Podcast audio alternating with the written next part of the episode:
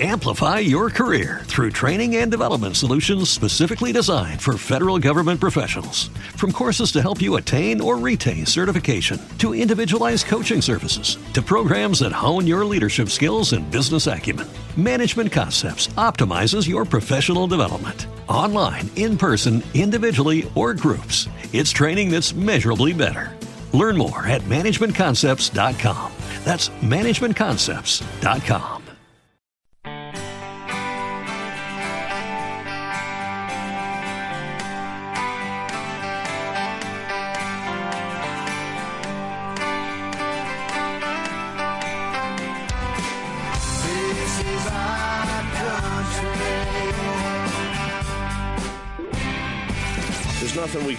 the collective stupidity of government other than figure out how to exploit it. This is an economy of one, your beacon guiding you through the turbulent waters of the political economy. The market no longer is the invisible hand of mutual gain, but the choking grip of political self interest. Liberty is not given, it must be taken. Let's take it back together today. It's life, liberty, and the pursuit of self reliance. An economy of one with Gary Rathbun, CEO of Private Wealth Consultants and your free market voice of the U.S.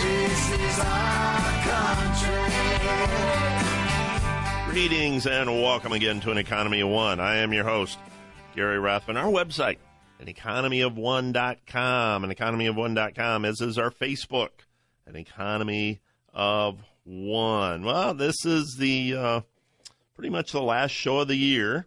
So uh, I want to talk about next year a little bit. Uh, we've gotten a little bit of indication from our first lady that she's feeling hopelessness. Hopelessness for the first time. Well, I don't agree with that, but I want to take a look at what I think is going to happen in 2017 from an economic standpoint.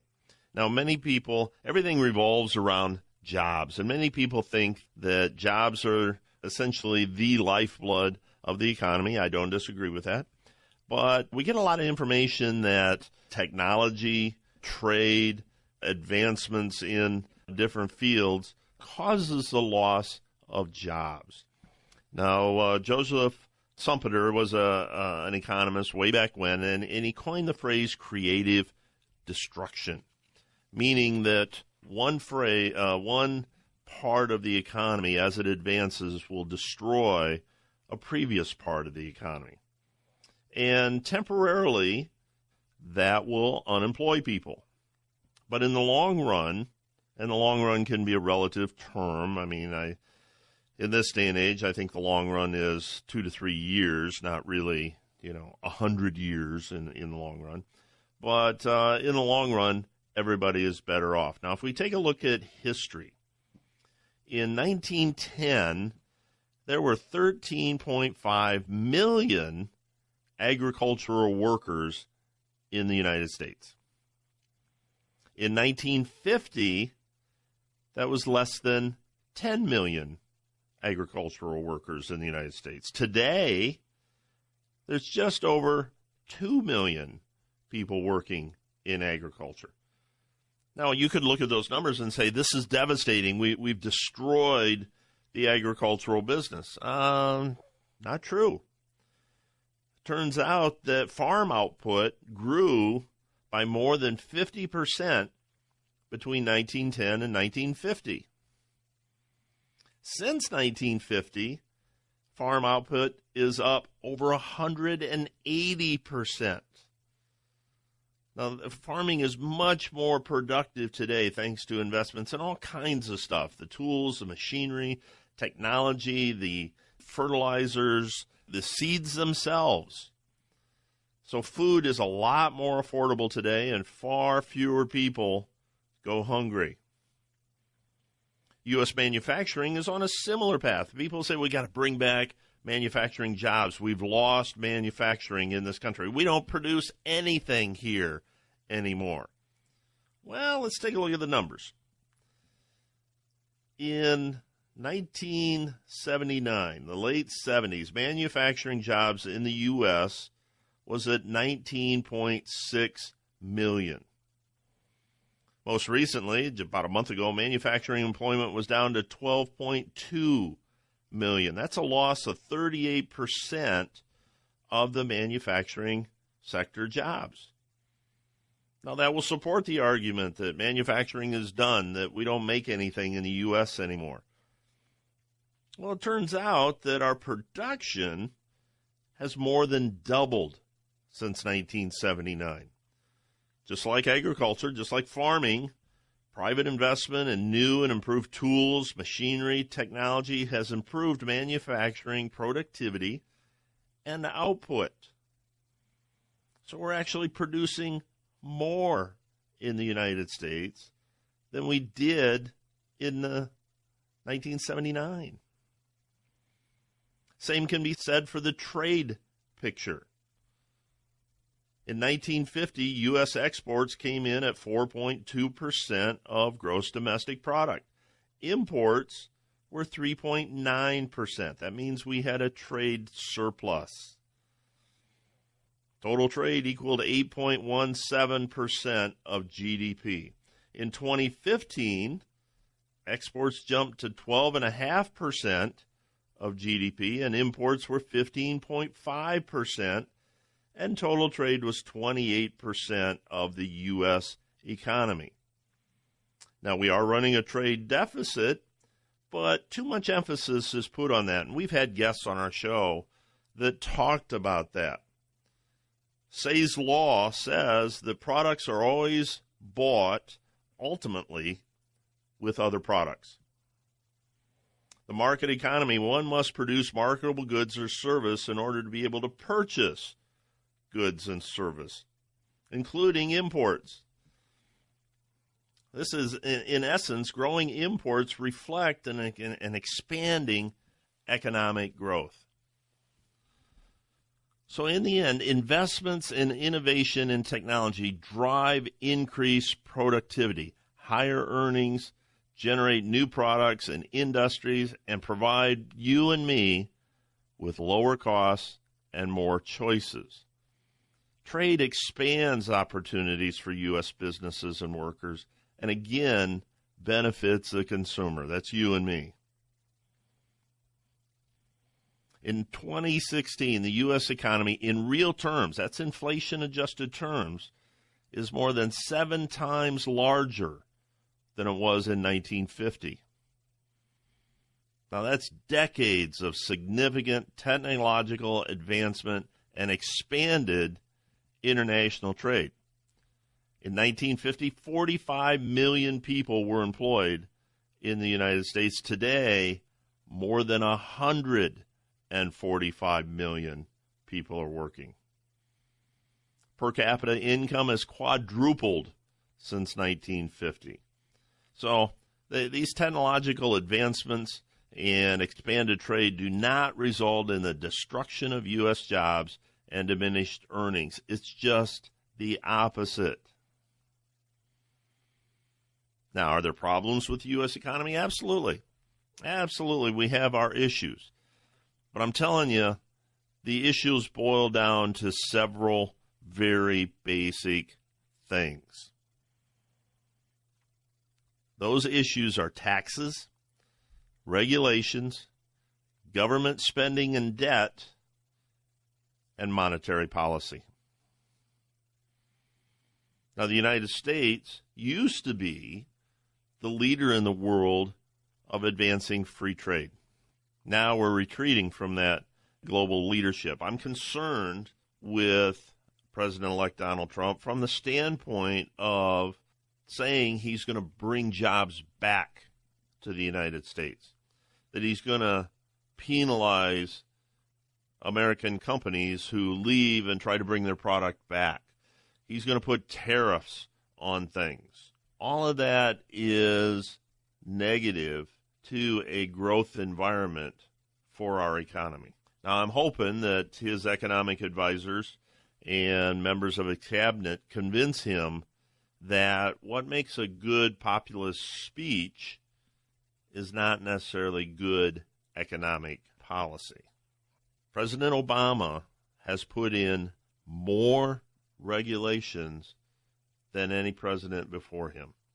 By the end of this year, he will have put in place over 90,000 pages in the Federal Registry this year alone. One year. Multiply that by the last eight years, and you can see part of why we're in the mess we're in. Government spending is is out of hand, out of hand, and our debt at twenty trillion dollars. When President Obama took office, it was about half that. So he has added about a trillion dollars plus on our national debt per year on average since he's been in office. A third of our government spending is on entitlements. A third is on the national debt. Won't be long before either one of those two items will consume virtually the entire budget of the United States government. Now, will they just print more money? Sure. Will they create more debt? Sure. And if it wasn't for the fact that the world loves the dollar, we would have some problems now, I think. Would we have problems like Venezuela? I don't think so. Or Zimbabwe? I don't think so. But problems nonetheless. So the hope is, rather than hopelessness, the hope is that a businessman as President of the United States versus a bureaucrat and career politician as President of the United States will bring some economic principles and a bottom line to the government. Government is not the dispenser of hope. Government is the roadblock to advancement. As I've said before, hope is optimism with no action. You need to have action, and you need to have individual action. Hence the name, the economy of one. I firmly believe that. It's up to you and me, the individual, to create wealth, productivity, income, a future for ourselves and our families, not government. Not government. No government can do that. Coming up next, I want to switch gears a little bit and talk about a uh, financial strategy I noticed out there that kind of involves the concept of a lottery ticket in the energy market. I'll tell you how those two things connect next. An Economy of One with Gary Rathbun.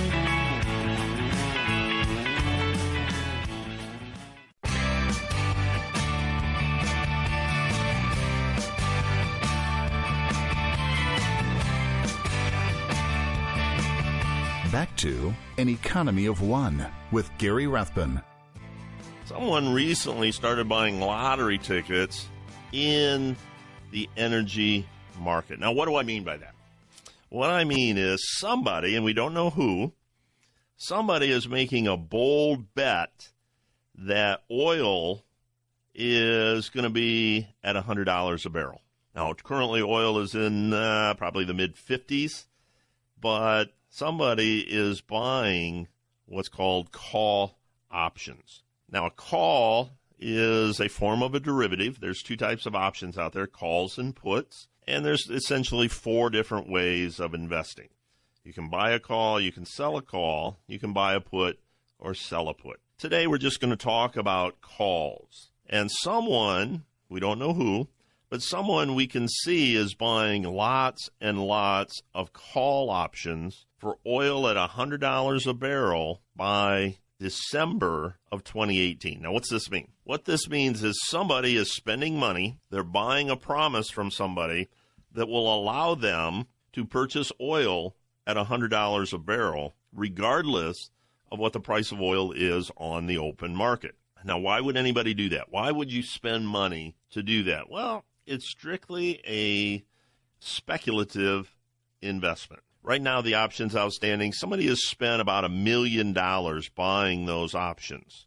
And they're betting that between now and December of 2018, two years from now, that oil may be close to $100 or maybe even over $100. And they're betting better than a million dollars that that's the case. Now, what would cause that? I mean, uh, OPEC has agreed for the first time in 15 years to cut back on production. Well, they're not going to cut back enough where oil gets to $100 a barrel. I'm guessing these people are speculating that between now and December of 2018, there's going to be some type of geopolitical event that triggers a spike in the price of oil, no matter how brief it is. So there's confidence in the market that oil is going to go up in the months ahead, maybe. Depends on any if any of the uh, OPEC nations decide to cheat or not. Now, we both know what the energy market's like. We both know most of the countries in OPEC. Do you think they'll cheat? Uh, of course they will. Of course they will. They have no intention of honoring any public cutback in in the daily supply of oil. So absolutely they're going to cheat. But how bad they're going to cheat will determine how much it affects the price of a barrel of oil. But somebody is betting over the next 2 years something something unknown right now probably, a black swan out there is going to cause the price of energy to spike. And the closer the price of energy gets to $100 a barrel, the more money these people will make on their call options. So they're putting in a little more than a million dollars so far, and it could be worth multiple times that if the price of oil futures heads up anytime soon. Now, it's possible, it's possible that somebody out there is hedging their position, but I think it's more likely somebody is just rolling the dice to see over the next two years if there's a spike in oil, no matter how brief it is. If the spike in oil is just for a few days, that's all they need. That's all they need. I guarantee you that these options outstanding are programmed into a computer that's programmed into a market that if they hit a certain bogey number that they're going to reverse that position, take the money and run. I mean, if you put in a million dollars and six months from now it's worth three million, wouldn't you take the money and run? Or would you try to ride the ride to December of 2018 to see if you could make even more? I'd take the money and run. Pigs get fat, hogs get slaughtered. So if you get greedy, you're going to get slaughtered. But it's interesting to see that somebody is betting big money on the price of oil going up significantly sometime in the next two years. So the individual option market doesn't have much activity in the energy area for these options for $100 a barrel December calls. But the institutional side has a lot of activity. So we'll see what happens, but it's interesting to see these anomalies out there because it happens and every every transaction, every option that somebody buys, somebody sells. So there's always somebody on the other side of this transaction that is betting the exact opposite for the same amount of money that the person who purchased it is betting. So one of them's going to be right and one of them's going to be wrong. They both can't be right and they both can't be wrong. So it'll be interesting to watch and see. Coming up next, one of my favorites, Gordon Chang, is going to be joining me, and we're going to talk to him about China. Big news. Gary Rathbun, An Economy of One.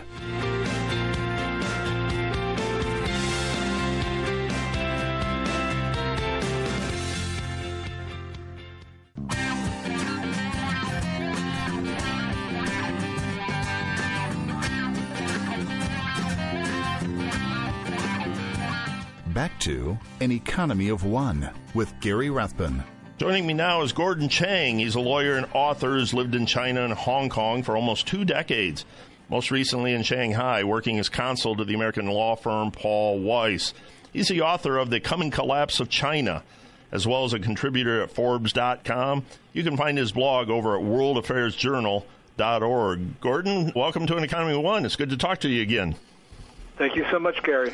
You know, it's uh, it's hard for me. I almost don't know where to begin in talking about China. So I, I guess I'll I'll start with the most current thing and work backwards. Um, Janet Yellen raised interest rates here uh, recently, 25 basis points. What kind of a ripple effect does that have for China and, and their economy? Well, they had an historic rout in the bond market on Thursday, just a few hours after the Fed increased rates. And that shows the fragility of the Chinese financial system because you had the benchmark 10 year futures uh, stop trading because wow. it hit daily limits. That was the first time that ever occurred. They had to inject uh, $22 billion on Thursday to keep the markets going, and they had to put in an additional 57 billion on Friday. Um, so there have been troubles in the bond market, and that's an indication that really the Chinese leaders have lost the cue cards. Now, uh, just for clarification, when you say twenty uh, some billion and fifty some billion, is that the the dollar equivalent of the yuan they're putting in, or are they actually putting dollars into their economy? Uh, those are uh, the uh, U.S. dollar equivalent. Okay. Um, because this was short-term facilities that uh-huh. were meant to provide liquidity um, when apparently it had dried up. Now, you know, I've, I've read a lot. I've read a lot of your columns and, and other people's columns. They're talking about uh, capital leaving China, leaving the economy, leaving the country. Uh, clarify that for me. What exactly do, do you mean when, when you say capital or wealth is leaving the country? Well, last year there was uh, $1 trillion of net capital outflow, according to Bloomberg, and that is money leaving um, in all sorts of ways. So, first of all, there are some investments that have been officially approved, but also there's been money that's been smuggled out um, through fake invoicing, through containers, through other means. And so basically, the Chinese people and Chinese enterprises have lost confidence in their own economy and even in their own country. So they're trying to get their money out as fast as they can. And despite the imposition of draconian capital controls, some off the books, uh, some informal, um, you know, the the outflow this year will approach um, last year's total. Um, so this is a continuing problem for China. And of course, once you start to put in capital controls, people don't put money into the country. So they've got another problem, and they've not only got money leaving, but they have money not coming in to replace it. Now, when money leaves, I mean, the purpose of doing that is to to preserve the value of that currency. I mean, are they taking it and converting it to dollars and outside the country so it, it maintains the value instead of the depreciation of the currency? That's absolutely right. Uh, we see um, the renminbi being converted into greenbacks. Um, also, um, when those are restricted, they've got other techniques like buying gold, and mm-hmm. the newest way, of course, is to buy Bitcoin. Um, there are all sorts of these techniques, but the idea is to get out of the renminbi because the renminbi has fallen more than 6% against the dollar this year. If there were no capital controls and if the currency were allowed to float, the renminbi would be essentially a worthless currency right now. So the only thing that's keeping it together is the Chinese central government. Now, you know, I probably probably twice a week I get asked uh, about people in China, Chinese companies uh, buying stuff in the United States, buying real estate, buying uh, commercial real estate, buying businesses, and that kind of stuff. And my answer is is always twofold. One, I don't care as long as the check clears, and two, I'm assuming that this is another way of uh, these companies and individuals preserving the value of their wealth by buying dollar denominated assets. Also, is that is that why they do it? That's the reason why most of these investments are made. Um, you know, the Chinese central government does strategically buy uh, U.S. technology companies, mm-hmm. but for the most part, um, your answer is correct. So, for instance, you know, in New York City, excuse me, um, where I live close to, um, you know, those big condominium towers that are going up are, are fueled by Chinese money, mm-hmm. and, and that's also true if you go around the U.S. Um, but it's not just the U.S. You have uh, the Chinese investing in the U.K., Australia, Hong Kong, um, places where they don't have the renminbi as the currency. Yeah, I mean, I, am old enough to remember Uh, I had the same conversation with people uh, 25 years ago about Japan buying everything in the United States, and and I remind people of that and and ask them, uh, any of us speaking Japanese? You know, right. we're, we're not going to speak Chinese 10 years from now because they own the own the country. Uh, you know, while we're on the currency, something that occurred to me today that I hadn't read about uh, recently at all, and I think you and I talked about it in one of our previous conversations, and that was about a year ago. Uh, the IMF uh, gave the option or paved the way or whatever they did to allow the Chinese currency to become part of the special drawing rights. And I think that was supposed to happen in, in October of 16. Uh, I haven't read anything about that. What what happened with that? Well, the, the renminbi did become um, included in the special drawing rights, okay. and this was an effort to internationalize the currency. And so the IMF essentially um, was giving China an encouragement to liberalize. But what happened, of course, is because of all the problems in 2015. You had the mid-June stock collapse. You had the shock devaluation of the currency in August. And so there has been a retreat in the internationalization of the Chinese money since then. Its use has been declining outside of China, and um, people don't want to hold it um, for the reasons we've been talking about. So essentially, um, the IMF made a political decision um, Christine Lagarde, IMF director, managing director, was stood behind the Chinese, and they've taken her to the cleaners because instead of internationalizing their currency since that decision, mm-hmm. um, they have uh, actually retreated, making it less usable. So, uh, so the the doom and gloom, the the apocalyptic statements uh, when that happened in 15 um, just didn't materialize at all. I mean, everybody I mean, people were saying we're going off the dollar reserve as the world's currency and that kind of stuff. That just didn't materialize at all. No, that didn't materialize. And, and what is the world's strongest currency right now?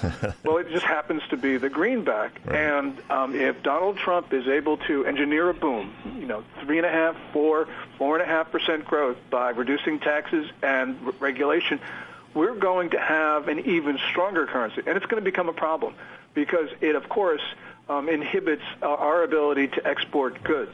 So there, there is, of course, in economics, everything is two-sided. But what this shows is confidence in the United States. People want to hold the dollar. And so, you know, far from um, no longer being the world's reserve currency, um, it is becoming even more dominant. Because as much as you might say we have problems in the U.S., Look around the rest of the world. I mean, who wants to hold a euro these days? Right. Who wants to hold these other currencies? So it is dollars. Yeah, I, I've told people, you know, say what you will about America and stuff, but we're the cleanest dirty shirt in the laundry. So, uh, yeah. Uh, you know, everybody wants the dollar. Speaking of Donald Trump, what um, you know, I, I, I, understand there's there's possible uh, possibility of some leadership changes in China uh, next year what politically what what what are the Chinese leadership? What are they thinking about Donald Trump becoming our next president? Uh, you know, in um, March of last year, they were actually cheering the prospect of Trump because that's when he talked about possibly walking away from the Japan and South Korea mutual defense treaties. They thought that Trump was going to take the U.S. out of Asia. This would prevent an this would create an historic opportunity for China to dominate the region. So they were very much in favor of Donald Trump. Now I'm not so sure. They they um, they think they probably can control him, but they're not exactly positive about that. And they know that what Trump can do is disrupt a number of norms that have kept stability in the U.S.-China relationship. Um, you know, these diplomatic principles like the one China policy right. Um, don't necessarily serve the United States. Trump is going to look at them, and Chinese leaders have got to be terrified about the possibility of the U.S. adopting policies which are more pro-U.S., pro-international system even, and not so pro-China. You know, and, and that uh, I was going to bring that up because everybody made a big deal about his phone call to the leaders in Taiwan. And uh, I've seen both sides uh, of that where people criticize some of his comments afterwards and that kind of stuff. But um, it, it, that goes back to the one China uh, and Chinese sovereignty and, and, those issues. But how big of a deal was it that he had a phone call with with uh, the leaders of Taiwan? I think it was a big deal. I think it was a step in the right direction. You know, Taiwan is a friendly, free society, mm-hmm. and through our policies of four decades, we've been undermining it to help an authoritarian state that attacks our values across the board. Also, Taiwan is placed in a very strategic location on the globe at the intersection of the South China Sea and the East China Sea. Um, in a wartime or a conflict scenario, uh, Taiwan airfields and ports can be used to prevent the Chinese Navy and Air Force from going into the Western Pacific. So we should be doing everything we possibly can to support Taiwan, and our our, China policy does not permit that. Trump is going to change it in all probability in some way, and the change is a good thing. I can't say that what Trump will do will actually um, long term benefit the United States, but I do know that our current policies are guaranteed to failure. So mm-hmm. change is a precondition for moving in the right direction, and we should applaud the president elect for taking that phone call from uh, Taiwan's President Tsai Ing wen. The mainstream media likes to pick on Donald Trump from the standpoint of he's not a career politician, so he's he's uh, framed as a novice and that kind of stuff. Uh, you know, he is a master negotiator, and you don't get to be worth billions of dollars in this country without being fairly bright and knowing what you're doing in, in talking to people and, and putting deals together, right? Right. Well, you know, I, I think that uh, we are going to see a change in a lot of policies that don't make sense. Um, I mean, there are, of course, as, as the media says, you know, there are downsides to the way Trump has handled some of these things, but nonetheless, um, I, I think that he gets uh, pretty high marks for what he's been mm. doing so far um, because he understands that the United States needs to grab the initiative. So, for instance, on this drone seizure by China, which, by the way, was an act of war, you know, our president went missing. He didn't talk about it at his Friday press conference. He avoided a question from Mark Landler of the New York Times on it. And so, you know, people may say Trump shouldn't tweet about it, and, and you know, that's not a bad argument, but at least we need to have an American leader talk up this mm. issue because it is serious. And Trump, for credit, to his credit, did that. Yeah, I, I think that uh, being that non-politician, being that that uh, that uh, business person, uh, is gonna gonna serve us well going forward. I, I hope that uh, he's able to do all he wants to do. Uh, finally, Gordon, I read one of your your columns recently where you talked about China being part of the WTO, the World Trade Organization, and and uh, they've been there for 15 years or something. And traditionally, uh, at that point, they're they're classified or thought of as a as a market economy. And uh, I think Trump has come out and said he's he's not supporting them converting to market economy status. Uh, I may be wrong on that, but what, how big of a deal is that finally uh, to their economy? It's a very big deal for China because if they have market economy status, it makes it much more difficult for the U.S., EU, other um, trading blocs to um, pursue anti-dumping uh, mm. remedies. Um, China's accession agreement to the WTO provided that within 15 years it would automatically be treated as a market economy. At least that's the better reading of some ambiguous words. Mm. But nonetheless, China is less a market economy in a non-technical sense than it was um, five years ago. China's moving backwards, and so many people don't want to accord China um, market economy status. And I think that uh, it shouldn't be accorded that because of what it's been doing with some very predatory trade practices. This is a complicated technical issue, but nonetheless, I think that uh, we need to reassess all of this. You know, it's interesting because. Uh, in preparing to talk to you today, one of the things that you had written about that just caught me off guard was China's demographics. And I'm used to reading stories about, you know, the birth death rate in, in the United States and even Europe uh, causing demographic issues. Never think about that with China because it seems like they have so many people, but uh, they're going to have some demographic issues a lot faster than they thought they would, aren't they? Yes, China is in accelerated demographic decline right now. Wow. Um, if you go back five years, people was, were saying that the workforce would peak in 2016. In fact, the official National Bureau of Statistics said it peaked in 2011. Um, we have the issue of the peaking of the country as a whole which isn't going to occur in the 2030 timeframe, which was official numbers indicated five years ago. Now it could peak as early as 2018, according to some Chinese demographers. Um, this is a, a, sign of real problems in China.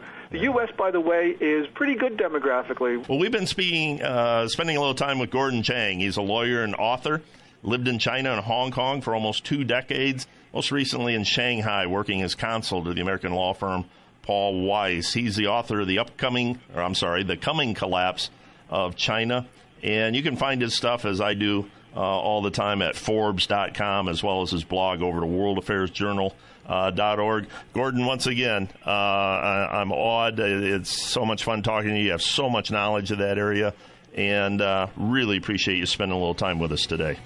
Thank you so much, Gary. We'll talk to you again soon. An Economy of One with Gary Rathbun.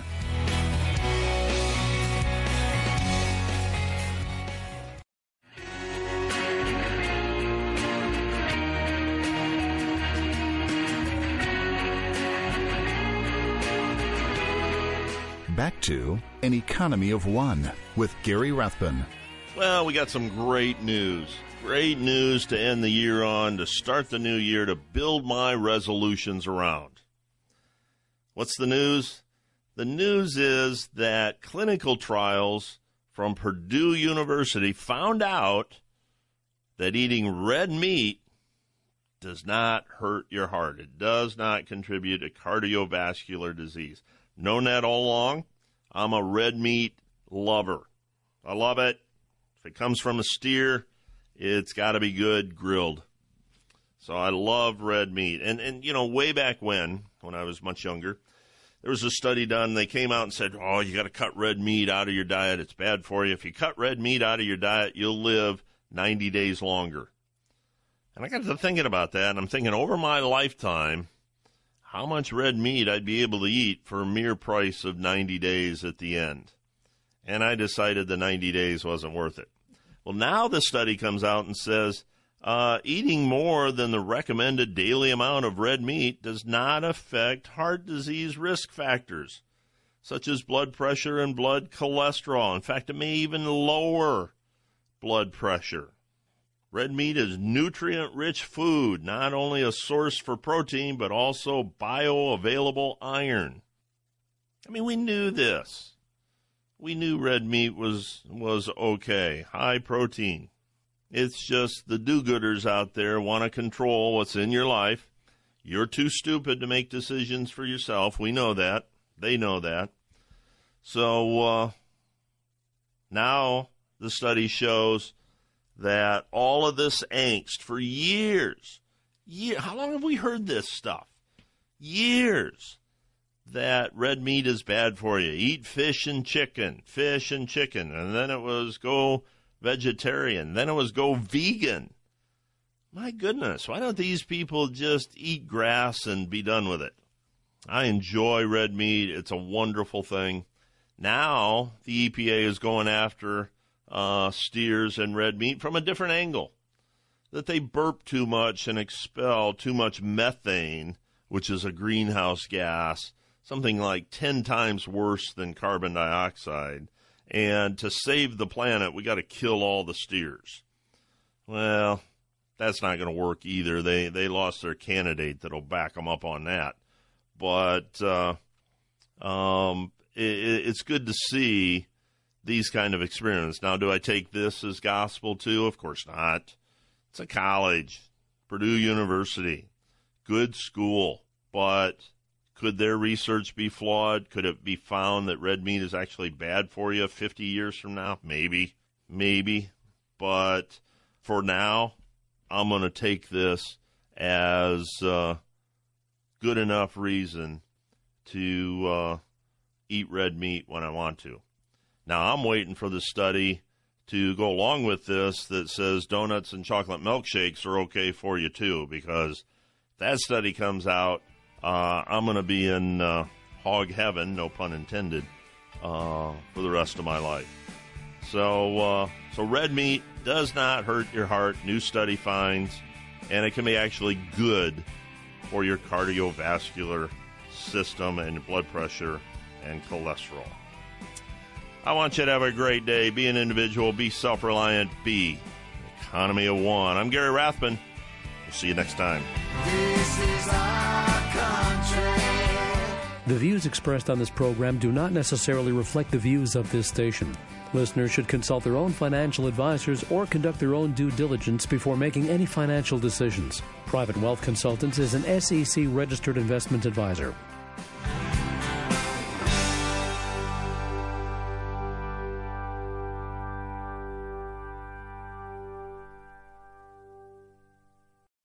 Amplify your career through training and development solutions specifically designed for federal government professionals. From courses to help you attain or retain certification, to individualized coaching services, to programs that hone your leadership skills and business acumen, Management Concepts optimizes your professional development. Online, in person, individually, or groups, it's training that's measurably better. Learn more at managementconcepts.com. That's managementconcepts.com. Every day, we rise, challenging ourselves to work for what we believe in. At U.S. Border Patrol, protecting our borders is more than a job, it's a calling. Agents answer the call, working together to keep our country and communities safe. If you're ready for a new mission, join U.S. Border Patrol and go beyond. Learn more at cbp.gov/careers.